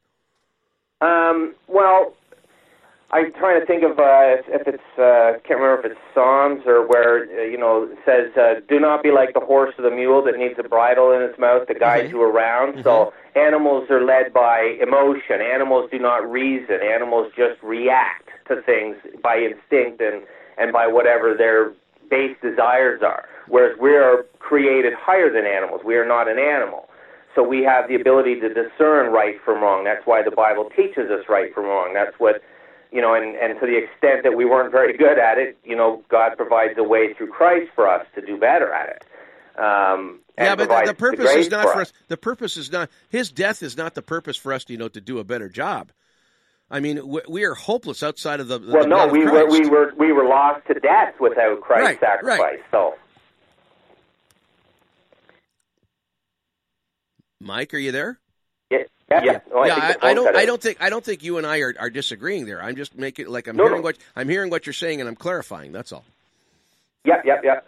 So, anyways, I, I just think that if, again, because I think our society, the reason it doesn't appear to be a very Christian nation or we don't have righteous leaders is because we ourselves are not righteous. We're, we're not living according to our faith. We don't, you know, we have a form of godliness. You know, there's a lot of churches that have a lot of that, but not, uh, you know, they're, they're still missing uh, something. It's not quite there. And I think if people are only going to church on their Sundays and they're not really living it the rest of the week, then that starts to reflect in our lives. And then, of course, it becomes our political choices, which then becomes our leaders, and, and then the policies that are being handed down to us, which we can see playing out with things like the transgenders and, and, and you know, us now having to pay for that kind of whatnot. And um, Do you remember what I, I Saint think Augustine is- said? Sorry? Do you remember what Saint Augustine said? No. He said, "Love God with all your heart, soul, and mind, and live any way you want." Too many Christians think that you know Christianity is showing up to church on Sunday. If you really, really, really love God, church is not what you do on Sunday. Church is whatever you do when you're together with fellow believers. You know, if you're in a pub on a Thursday night and you all are really passionate followers of Christ, you're having church right there, and you are Yep. affecting the people that are around you. And and uh, what we've got is, you know, some people like to refer to it as the great, uh, you know, Christian enterprise now, which is like a, a, a huge, it's like a conglomerate, like big, uh, big business uh, Christianity. Okay, I don't think I, don't think Jesus has much time for big business Christianity. I was almost going to go into that old chorus I learned when I was like, uh, it was an old hymn when I was about in, eleven years old. Brighten the corner where you are. Someone far from Yeah. harbor, you may guide across the bar. Brighten the corner where you are. Well, it, it, there's there's truth in that because we're not. If we were living better and affecting just the immediate people around us to also uh, come closer to Christ, and then they do the same, you know, it would spread outward, um, and you would start to see a more Christian nation. I think if we were living in true communion with Christ, I think we just would be a Christian nation. I, think I don't like the God's term. I don't like the term. think- I don't like the term Christian nation because it smacks of political power. And anytime Christians, you know, are followers of Christ, you know, uh, too often when they get political power, it corrupts them. I mean, look at all the big time Christian leaders in the states, the ones that are the multimillionaires. You know, okay, they've been corrupted by the power. They've been corrupted by the money.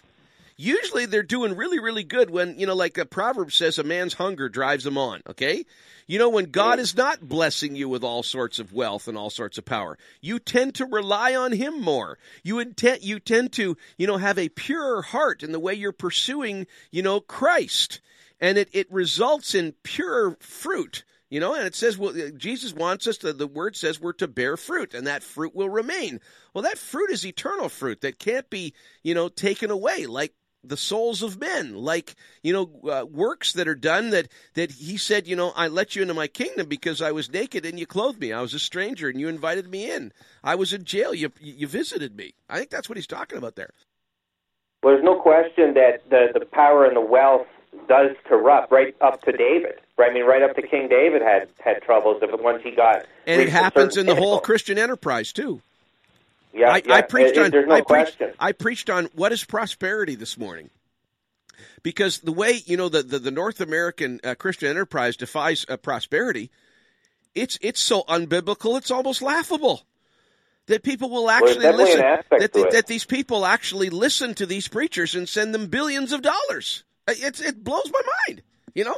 Yeah, I've, I've actually uh, I've started seeing some of these who are the.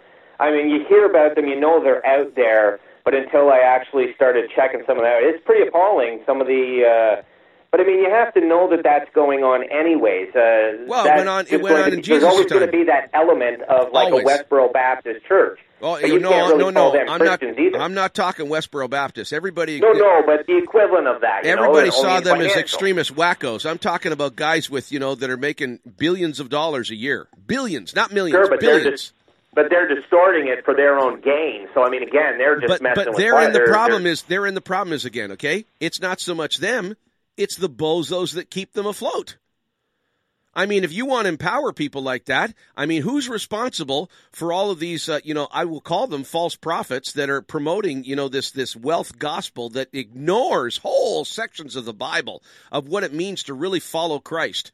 Like the verse that says you can't serve God and money. Okay, they never preach on that message. It's harder for an you know a, a camel to go through the eye of a needle than for a rich man, you know, to enter into heaven. You never hear them preach on that. Okay. And, and and and what's worse than those guys preaching that? The people that are sending them money. I mean, we what have a think is?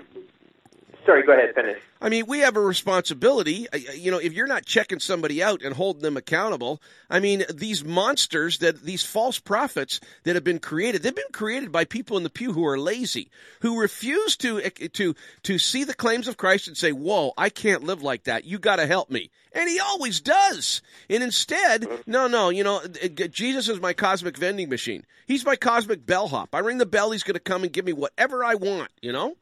And these guys reinforce that message and uh, you know if you grow up in Christ you know you're to you're to read the words of Paul when he says I want to know Christ and and the power of his resurrection and the fellowship of his suffering and everything that I've gained it's a loss you know all these things I accomplished it's a loss comparing to compared to the surpassing greatness of knowing Christ Jesus my Lord you know, these guys don't preach that at all because that's a call to humility. That's a call to, should I say it, suffering? I mean, Psalm 119, 1, 1, 161. No, Psalm 119, 71 and 77. It actually says, you know, the psalmist is writing, and, you know, this guy's way godlier than anybody I see on TV. He was saying, it was good. It was good for me to be afflicted. Because then I then I understood God's righteous decrees. When the time? When was the last time you ever heard Joel Osteen preach that? It was good for me to be afflicted. I'm reading Psalm 119.71. Here's another one, Psalm 119.75. I know the Lord that your laws are righteous and that in faithfulness you have afflicted me. Sometimes God kicks your butt. You know why? Because he's more interested in our character. And remember, his purpose for us, if you read Romans 8.29, is that we be conformed to the likeness of his son. Not that we drive around in Cadillacs and everybody say, whoa, you're really blessed by the Lord. Well, if that's your measurement of blessing, then all the disciples in Jesus, they were total failures, man. anyway, I, I wonder. I wonder how many of the people that, well, you were saying about how they, you know, the ones that flock to these types of churches or false teachings. But I wonder how many, like, how much of that is like when Jesus says that my sheep will know my my voice. oh yeah, oh yeah, Um, that's I, big I wonder that factors in there's huge. something in them that draws them to that. You know what I mean? There's something already. You're already a hardened heart to be. No, I'll tell you what draws them. I'll tell you what draws them. Human nature. They're hardwired Yeah. that way. We are all hardwired. We hey, who wants to turn down cash? And if I could, everybody wants more cash. That's my sinful nature. If I can get, and if I could get God, you know, buying into my idolatry, if I could get, if I could get my my lust for uh, money, sex, and power, if somehow I can get Scripture to sanction that, oh baby, there's a moneymaker right there, man. Man, that's going to buy me Cadillacs and about four or five mansions, and you know, a jet and everything else. Well, and I, I, I would suspect that the people that are that are going to this, that's really what their desire. Their desire is not for God; it's for Oh for no, yeah, physical yeah, wealth or yeah, but that's their concept of God. or- God's the no, God. they're looking for physical, not not yeah, spiritual. Yeah, that's uh, it's called immaturity. You know, they've never grown up. Yeah. It's it's it's a serve me God. God serves them instead of them serving God. I mean, uh, imagine Yeah, and what imagine what persecution coming to North America would do to that whole you know uh, segment of of the Christian uh, uh, family in North America. Imagine what it would do to it. I mean, You know, I- I'd even have to believe because of the crowds that were following Christ, how quickly they all disappeared. well, sure they did Um, because there was no more magic so- tricks, no more free food. Exactly. You know- Free food, magic tricks, healing. No uh, more health bills. I, I, I, I mean, and that's Jesus, not uh, some you know Joel Osteen. So I, I think Yeah, and I don't mean to. I don't mean to knock Joel people, Osteen. right? You know, because I said to the I said to my crowd this morning, look at there are hundreds of thousands, maybe millions of people that have come to faith in Jesus Christ through these preachers. Okay, but then I said, but there's probably just as many who have seen them on TV, rolled their eyes, and said, if that's what Christianity is, forget it, man. That guy's a con artist. And you don't have those numbers because those numbers aren't on your on your viewer list, okay? But you and I, if we're in the real world, we encounter people all the time. As soon as you mention the word Jesus, what do they think of right away? A con artist, guy in a white suit on TV, trying to make, trying to get my money. You know, that's but you know, and that's funny because that was essentially me before I started getting serious about faith. So there was a time where I didn't want to go near a church. For there was a time where late night council was the as close to church as I would go. Well, you probably I, I had to enjoyed get. the discussions. I did not want to sit there and listen to some hypocrite who I thought this was my worldly view of church was that they're all hypocrites, Yeah. right? This becomes the the the uh, your ignorant mindset of it, and and the more I started, uh, you know, getting into the Bible, then I, you know, it opened doors for me, and then. You know, and then, Christ and then you have a church like I church, mentioned this mor- uh, tonight, uh, Times Square Church in Manhattan, that has done so much for the poor in New York City that even the New York Mets have recognized it, and they've turned over one of their uh, uh, season baseball games. They're going to let them have a church service in Citi Field when it's done. I mean, you know, you can't buy that kind of credibility. You either have it or you don't. There's no, you know, uh, I, God wants you to be rich and we all should drive Cadillacs. You know, people that are really suffering and really hurting, they're not even listening to that message. That's a pile of hooey. Anyway, Mike, I gotta Yeah, let I you go, buddy. Okay, thank good you. having you on. Always good. Always good having Mike on. Mike's probably, you know, in the last year since I've been off the radio, he, no question, probably the best caller that we've had. Okay, now listen to me. I want to, I want to set this up because I'm going to take a break here right now.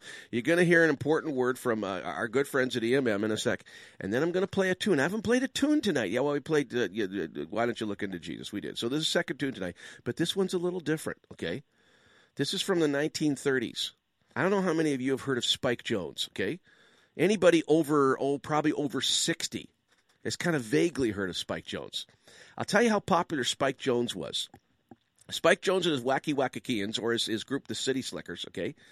Spike Jones um, uh, actually went on tour with the Three Stooges in Canada in the, in the early 19, in the late 1930s, early 1940s, when the war was going on, okay? Yeah, it's hard to believe the Three Stooges did an actual live show and they actually played Maple Leaf Gardens. They were the headliners.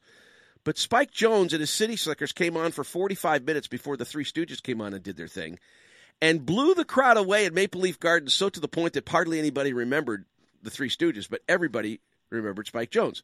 Why am I playing Spike Jones? Well, I, I, if you've been listening for the entire program, you know, I, I had a bit of fun with the fact that the LCBO is threatening on going on strike, and all our newspapers here in the capital region across Ontario are saying, stock up because Canada Day is coming. And I preached almost a message on how bad I felt for people who can't have any fun without alcohol. So, for all you people that are being stressed out over LCBO being closed and how you don't know what you're going to do this weekend without your, your beloved booze, I wanna I want to dedicate I want to dedicate the Spike Jones tune to you. First, a word from you know EMM Group, our sponsors, okay, and then then buckle your seatbelts and listen to Spike Jones. Now you got to listen to it all the way through because the first part of it you're going to think, okay, Council's lost his mind. He's crazy. We don't know what he's doing anymore. You'll get it when you listen to the whole tune. We're right back after this. Stay with us. EMM Group is the authorized IntegraSpec distributor for the Greater Ottawa area, providing technically advanced insulated concrete forms. The design virtually eliminates waste while providing the ultimate energy efficient, quiet homes and structures. With over 40 years' experience in the concrete industry, EMM offers the best product to homeowners and contractors. Canadian made IntegraSpec is now being used worldwide. More info can be found at integraspec.com. Don't consider building any other way. Call your ICF specialist 613 835 2600.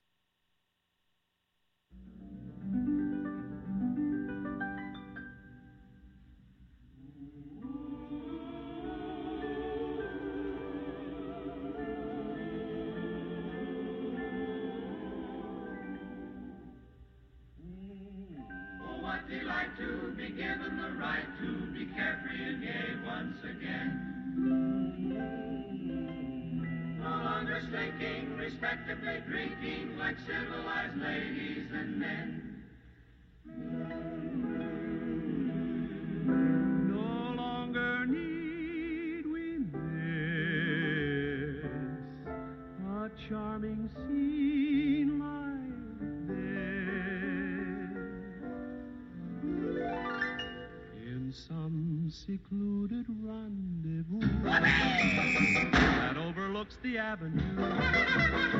With someone sharing a delight, chat, this and that, and cocktails for two as we enjoy a cigarette to some exquisite chansonette. Two hands are sure to slyly meet beneath a serviette with cocktails for two. My head may go reeling,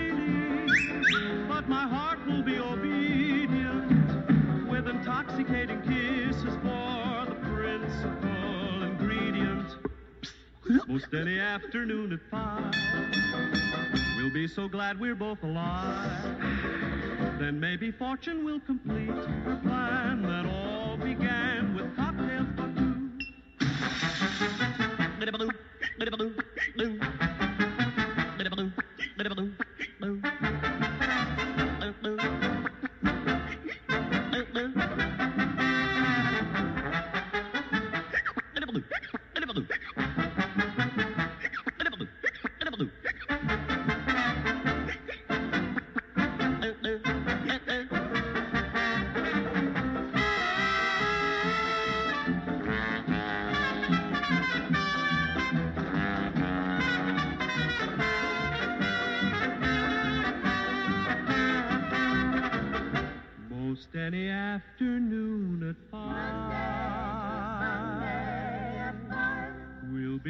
Be so glad we're both alive. Then maybe fortune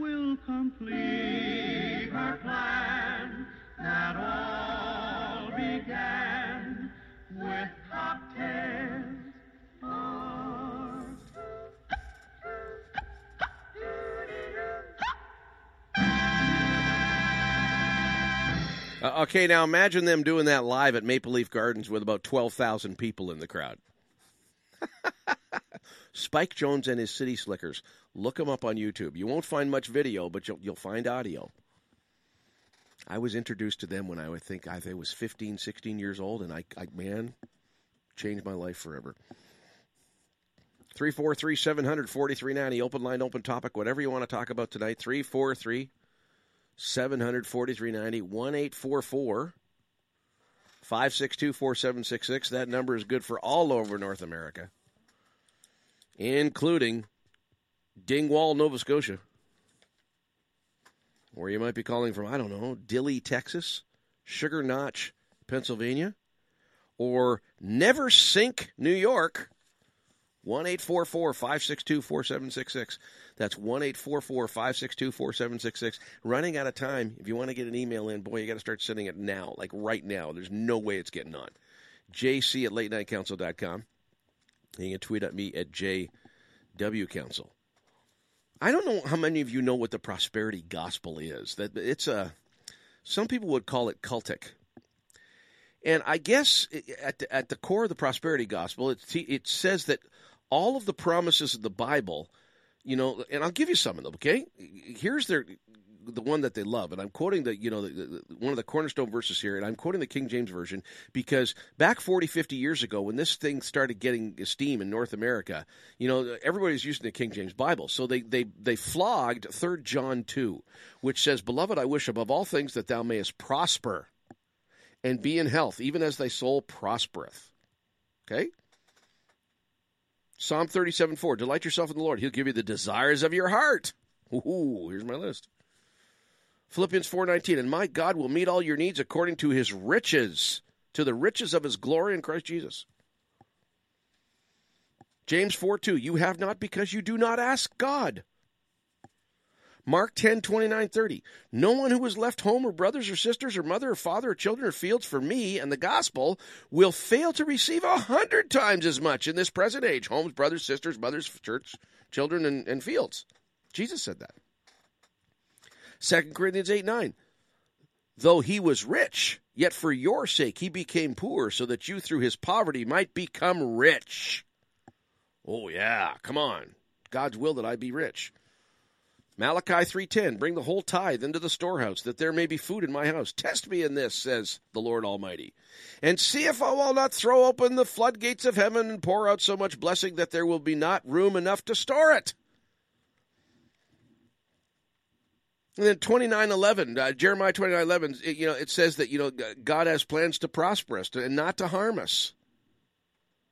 John fourteen fourteen. You may ask for anything in my name, and I will do it. I mean, if that's all your pastor preached, if those are the only verses that he preached, you would think that God wants you rich. And if you're not rich, there must be something wrong. Oh, your faith is out of whack. Uh, this message is crazy popular, makes billions of dollars. The thing is, though, it only makes money in, in North America. This message doesn't go over too well in South America or Africa or Asia, which are, you know, the hotbeds of real Christianity right now. There's more Bible believing, committed Christians in Red China under communist rule right now than there is than there is even in North America right now. If you use the measuring stick of, you know, they're they're so serious about their faith, they're not afraid about persecution or imprisonment. But you don't hear that, okay? And, and I put some slides up in front of my church, okay? I, I did some research. I went to a, a, a, number of websites this this week to do research for this because I didn't want hearsay and I didn't want I, I wanted credible sources. And from at least a half a dozen websites that I know to be credible, I picked out eight of the richest preachers, eight of the richest preachers in the world, and how much they're worth. I don't know if you knew how much these people are worth, okay? But here it goes. Joyce Meyer, 29 million bucks. Now, these are conservative estimates. There's no way these people are worth less.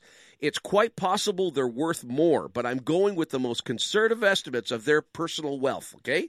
Joyce Meyer, 25 million. These are not professional athletes or Hollywood performers, folks. These are these are preachers, okay? Who follow a guy who said foxes have holes and birds of the air have nests, but the Son of Man has nowhere to lay his head. They follow a guy who said you can't serve God and money. They followed a guy who said, you know, it's harder for an cam- it's easier for a camel to go through a needle's eye than for a rich man to get into heaven. Okay, that's who they follow. Benny Hinn, $45 million. Joel Osteen, $55 million. T.D. Jakes, $60 million. Robert Tilton, $100 million. Peter Popoff, 100 million. Creflo Dollar, 100 million. And sitting on top of the pile, and I had to go to a number of websites before I even believe this, Kenneth Copeland, $1.2 billion.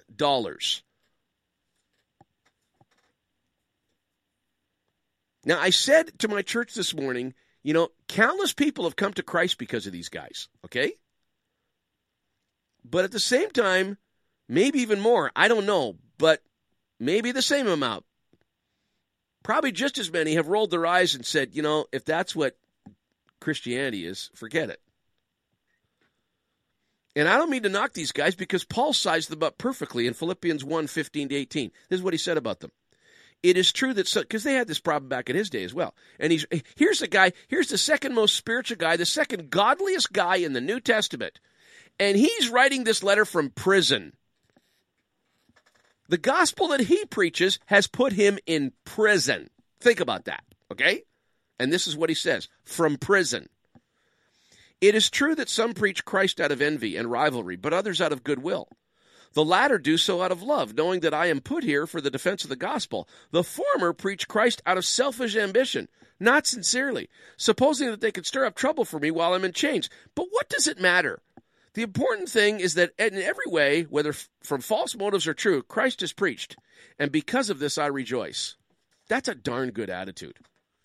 Because what he's saying is the message of the gospel is so powerful and it transforms lives so completely that it can even be communicated by, by twits, and it's not going to lose its power because that's the power of the gospel. Here's another good illustration. Jesus is saying to Peter, when Peter saw him, he asked, Lord, what about him? And he's pointing at John, the beloved disciple. And Jesus answered, If I want him to remain alive until I return, what is that to you? You must follow me.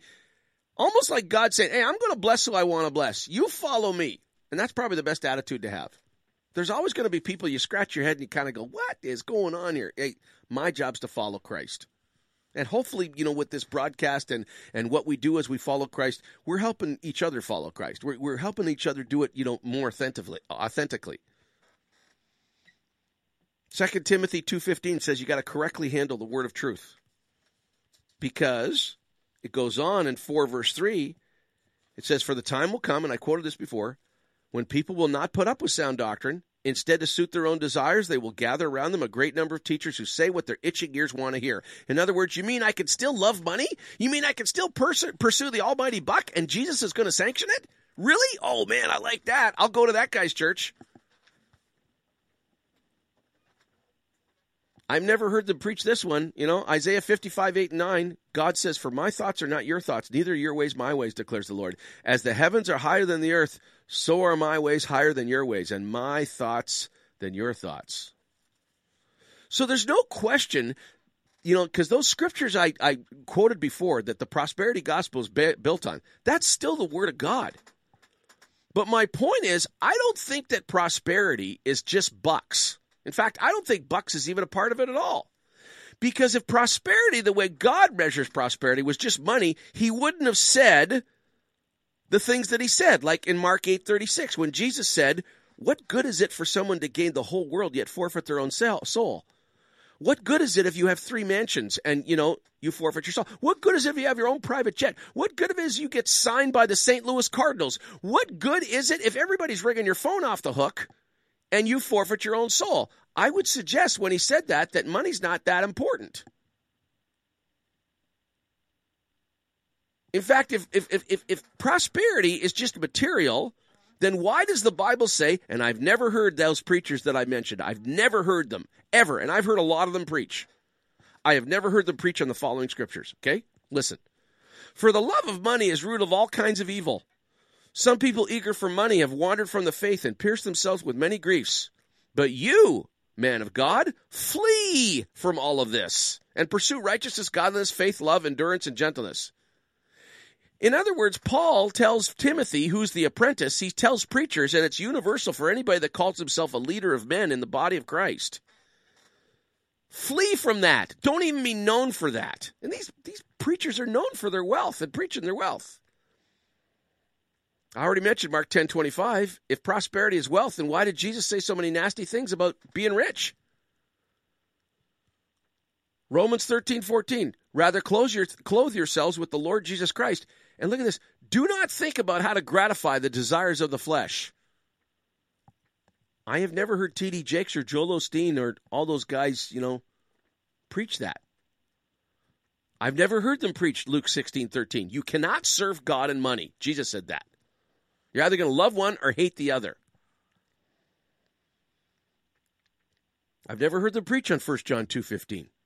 Do not love the world or anything in the world. If anyone loves the world, the love of the Father is not in them. Or how about the rich man that had so much wealth he didn't know what to do? I'll build bigger barns so I can be even more wealthy. And this is what Jesus says to him in Luke 12:20. But God said to him, "You're a fool. This very night your life will be demanded from you. Then who will get what you have prepared for yourself? This is how it will be with whoever stores up things for themselves and is not, look at the terminology he uses here, and is not rich towards God. So it's clear prosperity is not earthly riches here. He says it's hard for people that store up stuff. And he he mentioned something called being rich towards God, and it does it does not mean money. It does not mean material wealth. James four and three. When you ask, you do not receive, because you ask with wrong motives, that you may spend what you get on your pleasures. I mean, why do these teachers ignore these verses? These are this is just as much the word of God as the ones that brings them all kinds of cash. So are these prophets false? I don't know. That's for God to judge. I'm just giving you a Bible tonight. He's their judge. I'm glad he is because I don't have all the facts. I'm not smart enough to be their judge, but you know what? I don't mind sharing opinion. You tell me. 343 700 4390. That's 343 700 4390. 1 562 4766. You know what? I, I, I think there's a lot of hypocrisy, not only in the body of Christ, but I think there's a lot of hypocrisy in the world. I'm going to play an old tune for you, okay? And you're going to think, oh, that's a good tune. I kind of agree with it, okay? You're going to know the tune As soon as you hear it. Have I got it here? Let me see. Hmm. I'm looking. I'm looking for it. Is it there? No, it's not there. Okay. Well, you know what? I don't mind. I don't mind doing this. Maybe we should dedicate it to all those people I just talked about here. Do you remember this tune by Genesis? Do you remember Phil Collins belting out this tune? Listen to the lyrics.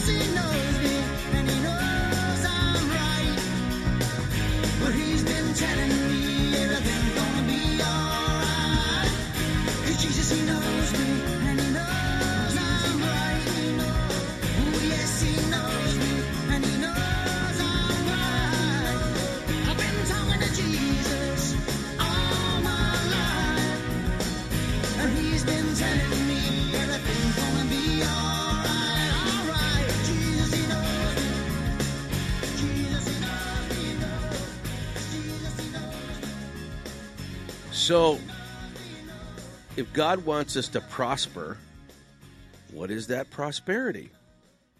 Well, I got good news for you because he's pretty clear on what it means. He made that line in Luke 12 20, 21. He said that line, rich towards God. What does that mean to be rich towards God? Well, he said in Luke 12, a little further down the verse, he says, Sell your possessions, give to the poor, provide purses for yourselves that will not wear out, a treasure in heaven that will never fail, where no thief comes to comes near and no moth destroys. For where your treasure is, that's where your heart's going to be. So it's got nothing to do with wealth. In fact, if anything, the treasure he's talking about is can be easily er, attained by giving away wealth. Psalm 62 and 10, it says, Though your riches increase, do not set your heart on them. Because riches have a nasty way of coming between, you know, people and God. Why would God bless his followers with something that's going to make it more difficult for them to follow him? Doesn't make sense. Oh, John, is it a sin to be rich? Hey, all I'm doing is telling you what Jesus said about riches. He has some nasty things to say about it. Do you own your riches or do your riches own you? So what's that prosperity? I think it has something to do with Romans 14, 17, where it says, For the kingdom of God is not a matter of eating and drinking. In other words, you know, getting what you want and, you know, love life and the pursuit of happiness or whatever, you know, they, they change the wording for. It says, The kingdom of God is not a matter of eating and drinking, but of righteousness, peace, and joy in the Holy Spirit. Righteousness, peace, and joy righteousness, peace, and joy. You and your family, healthy, physically, spiritually, emotionally. A vibrant, alive faith. Somebody who's a person of refuge that other people are going to because, you know, there's there's a, a peace about them. I would think that righteousness is, is, is being an expert in knowing the difference between needs and wants, not enamored by wealth and power, and not intimidated by it either. John Paul Getty was the richest man in the world in the 60s and 70s. After his fifth marriage broke up, he said, I'd give my entire wealth for a marriage that works. I pointed to people in my church this morning who've been married for more than 30, 40 years. I pointed to Don and his wife and Bill and Jean. I said, You guys got something that John Paul Getty never had. In fact, he would have given his entire wealth for what you have. Righteousness, peace, contentment, thankfulness, harmony, rest, joy in the Holy Ghost.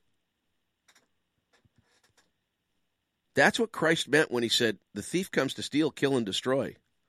Well, he can't steal something from you unless you already have something. Kill and destroy. He's the father of lies. All his lies make sense because he's the best liar that there is.